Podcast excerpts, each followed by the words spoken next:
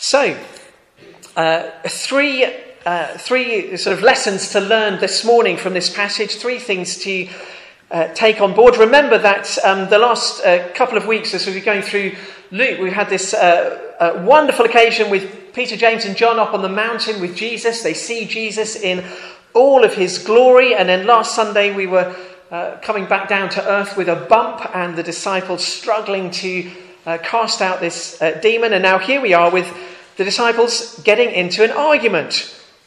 An argument about which of them is going to be the greatest. And we realize that despite the fact that Jesus has tried to explain to them how this thing is going and where he is going to end up, they still don't get it.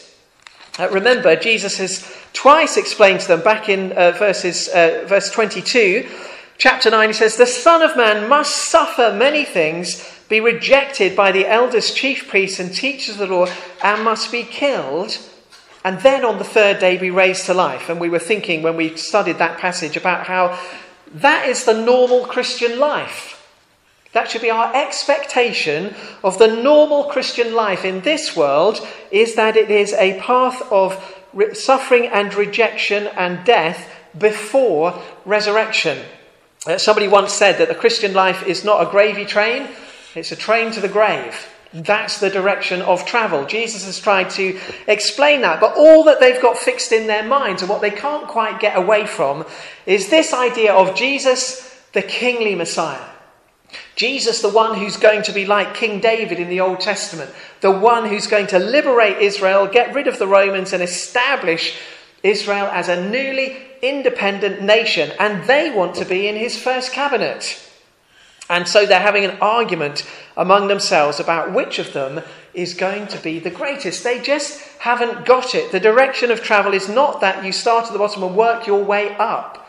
That's how the world works. You know, we th- that's our kind of expectation in this world is that you, you know, you look for promotion. If you have a job, you're hoping that you will get promotion.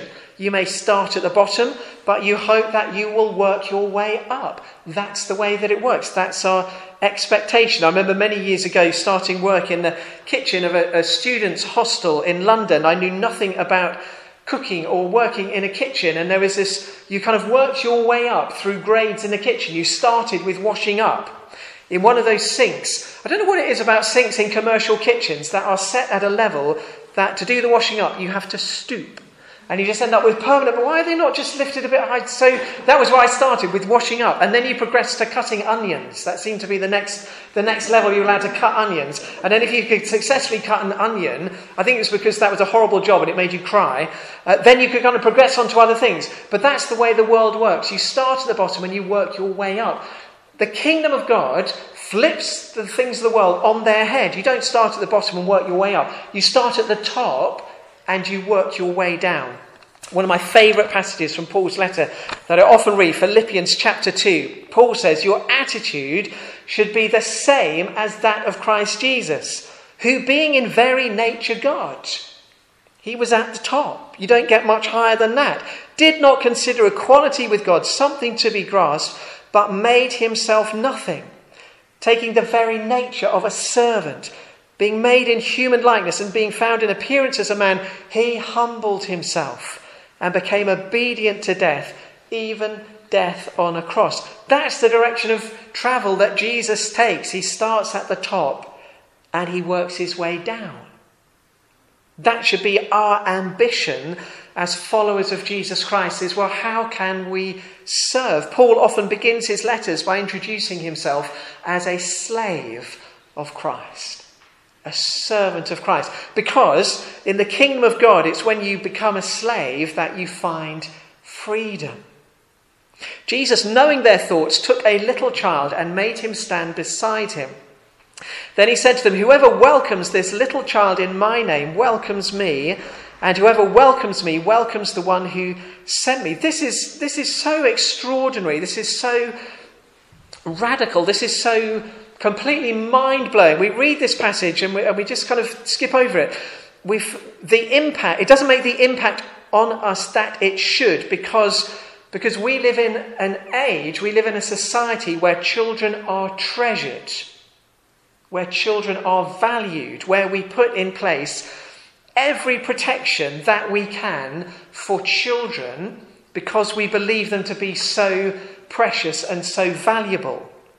2,000 years ago, children were not precious and valuable. Children almost didn't exist. The reason that we think today children are so valuable and precious is because of the teaching of Jesus, because of things that Jesus said that completely changed the way people thought about children. But 2,000 years ago, children were, were virtually disposable. If you, had a, if you had a child, if you had a baby that you could either not afford to keep or you did not want to keep, you would put them on the rubbish heap. That's what you did with children that you couldn't afford to keep or didn't want to keep. You would literally put them on the rubbish heap. And if you were very fortunate, and if they were very fortunate, someone would find them and take them in. But if not, they would just be left to die. That was the value of children 2,000 years ago.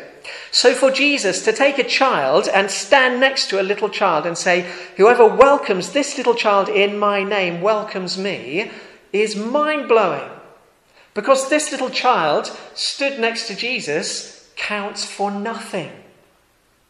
They're a nobody. They don't have any value in society. And yet, Jesus says, I'm like this little child. They are like me. He's saying almost, I'm, I'm a nobody. And even more extraordinary, he says, Whoever welcomes me like a child welcomes the one who sent me, welcomes Almighty God. This is one of the things that, that constantly blows my mind is that the Creator of all things, the creator of the universe, makes himself subject to his own creation. This Jesus, the image of the invisible God, God in all his fullness in human form, this Jesus is beginning a journey to Jerusalem. And when he gets to Jerusalem, he is going to be nailed to a cross by other human beings. Does that not speak of the incredible grace and mercy and humility of God. That the Creator makes himself subject to his own creation in order to redeem and restore and rescue his own creation. It's the most extraordinary thing. And Jesus says, don't aim for the top, aim for the bottom. If you want to be the greatest, then be the greatest servant. Don't argue about who's going to have the top position. Maybe have an argument about who's going to serve the most. You want to be a disciple of Jesus Christ? Well, it'll be the least amongst you who is the greatest. So that's the first lesson. Don't aim for the top, aim for the bottom. Verse 49 Master, said John, we saw a man driving out demons in your name and we tried to stop him because he's not one of us. Don't stop him, Jesus said, for whoever is not against you is for you. History of the church would look very different if the people of God had taken this seriously. Uh, whoever is not against you is for you. This is, uh, this is so important. Again, it's one of these, it's just such a brief thing, but it's so significant, it's so important that we take it on board. So often the church divides and the church splits because, oh, well, you're, you're not like us. You're not doing it the way that we're doing it. Uh, Jesus says, um, you know, uh, John says, we saw somebody driving out demons in your name. Remember, I was saying last week, um, when we do things in the name of Jesus, it's not just that we tack those words on the end of a sentence. And that's what makes it in Jesus' name. The fact that we say something and then at the end we say, in Jesus' name, Amen. That doesn't make it in Jesus' name. In Jesus' name means inhabiting his character. It means living his life. It means allowing his life to flow in us and through us so that we sound like Jesus and we look like Jesus. That's the goal of the Christian life, to become Christ like. We do it in his name if someone's doing something in Jesus' name, just because they may not be one of us, they're not doing it quite like us, doesn't mean we build a wall uh, when I, I, did my second curacy in um, Chester Street, just north of Durham. And uh, uh, there, was a, there was the Church of England church in the middle. It was a town, it's about the size of Haywards Heath. Anglican church in the middle. At the top of the town, the middle of the town, and the bottom of the town were three Methodist churches. Uh, one of the Methodist churches had been sold to the Elim, so they were in it. And then, literally next door to the Anglican Church, over the road was the Salvation Army, and literally next door to the Salvation Army was the United Reformed Church, and then just down the road was the Roman Catholic Church. And uh, in living memory, all the Christians who went to those different churches had nothing to do with each other and looked down on each other because, well, you're not doing it like we're doing it. You're not one of us. So we're going to do it our way and well, if you want to do it your way, that's okay. No, that's not okay because unity is essential for the proclamation of the gospel. It's not just an optional extra, it's not just something nice to do, it's actually essential. If we want people to know about the goodness of the Lord Jesus Christ, we can't look down our noses at other Christians who are doing things slightly differently.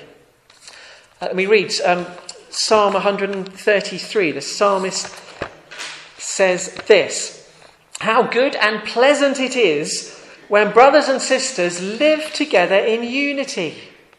It is like precious oil poured down on the head, running down on the beard, running down on Aaron's beard, down upon the collar of his robes. It is as if the dew of Hermon were falling on Mount Zion, for there the Lord bestows his blessing even life forevermore.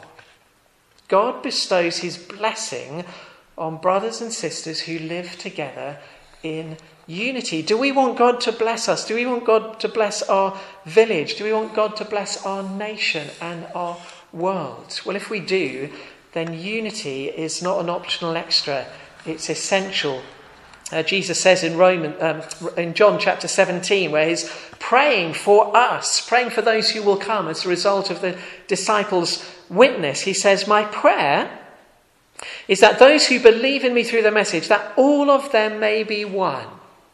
Father, just as you're in me and I am in you, may they also be in us, so that the world may believe that you have sent me." I want people to believe that Jesus has come into the world because God sent him.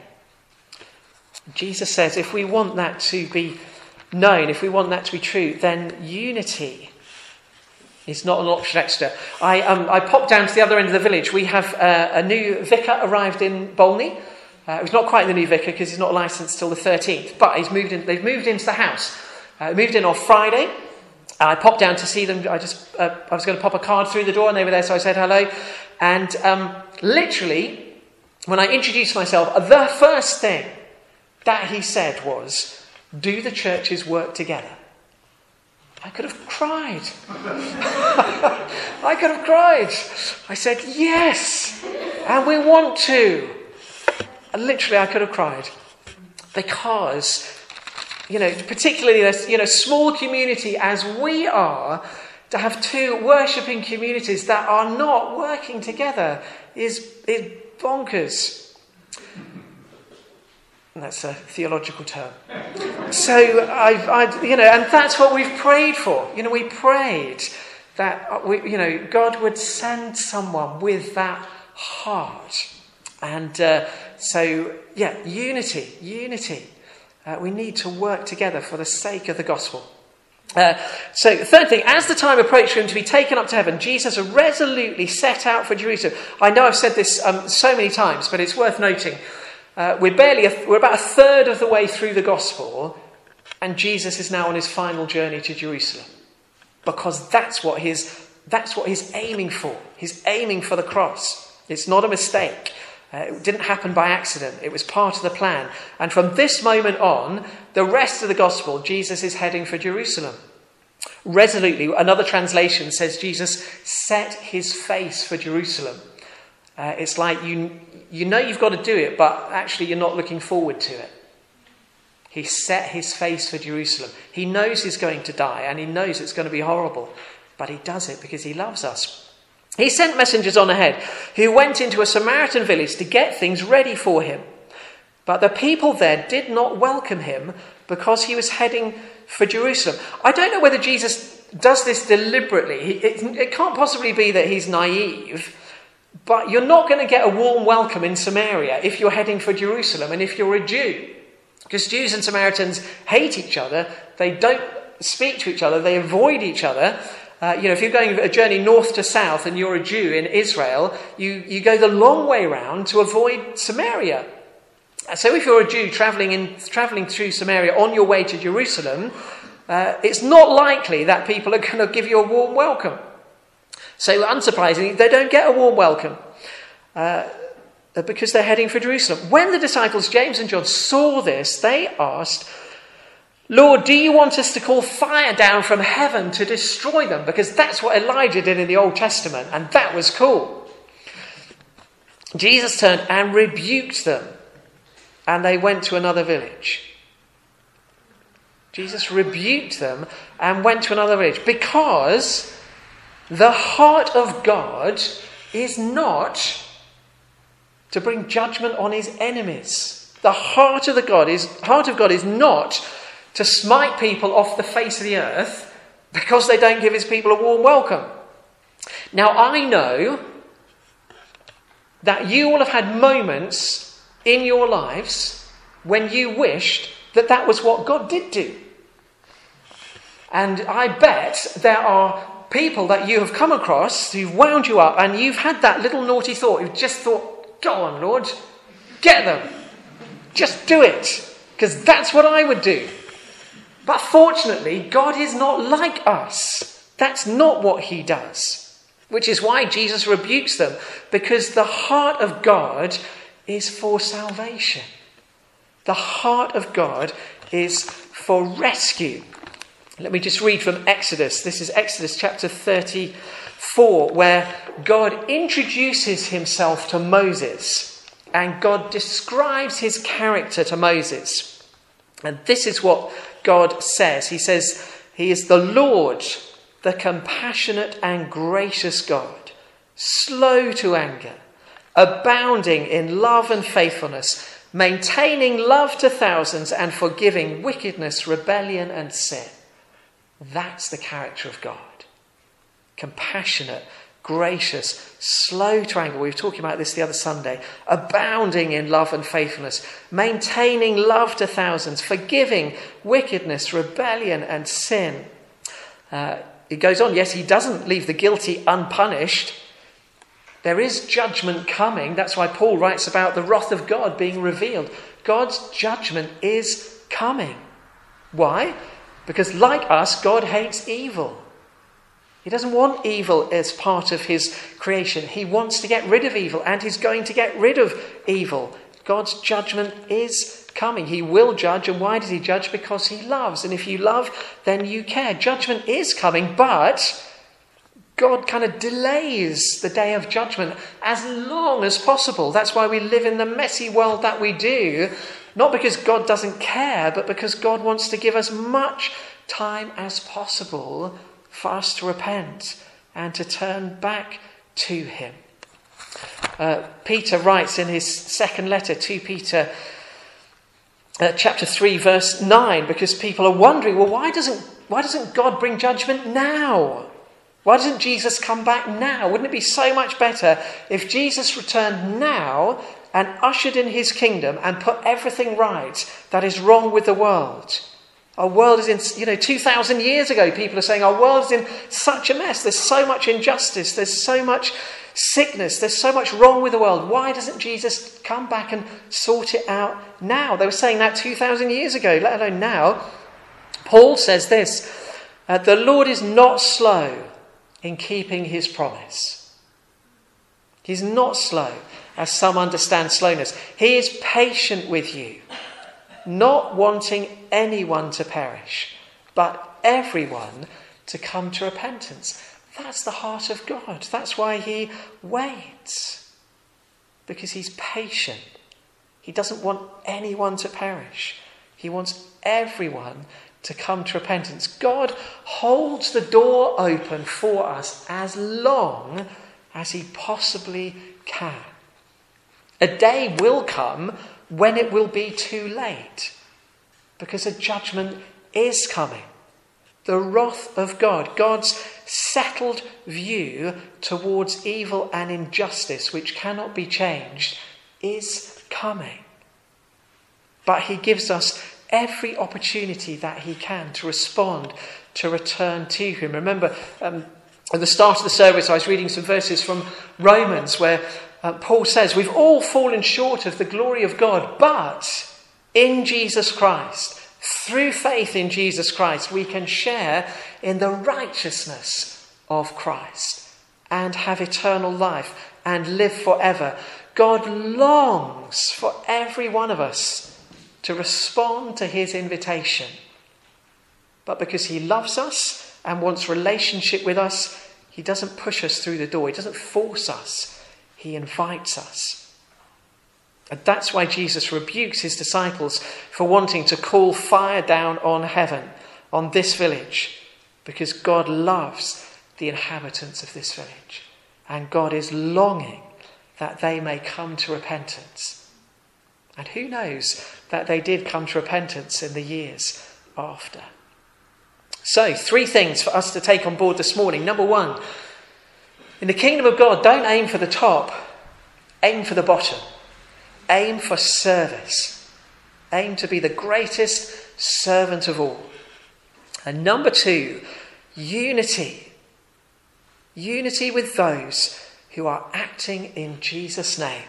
Whatever brand they may have above the door, if they're doing things in the name of Jesus, let's work together and be united because then God will bless us.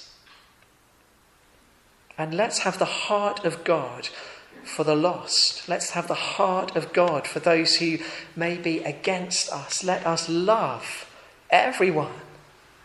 Let us extend the grace and the mercy of God to everyone, no matter how unwilling they may be to receive it. Let that be our heart and let that be our prayer. So let's take uh, let's take a few moments. We're going to just have a time of just an opportunity to respond in prayer this morning. Just be an open time of prayer. You can pray, pray aloud, pray in the quietness of your heart.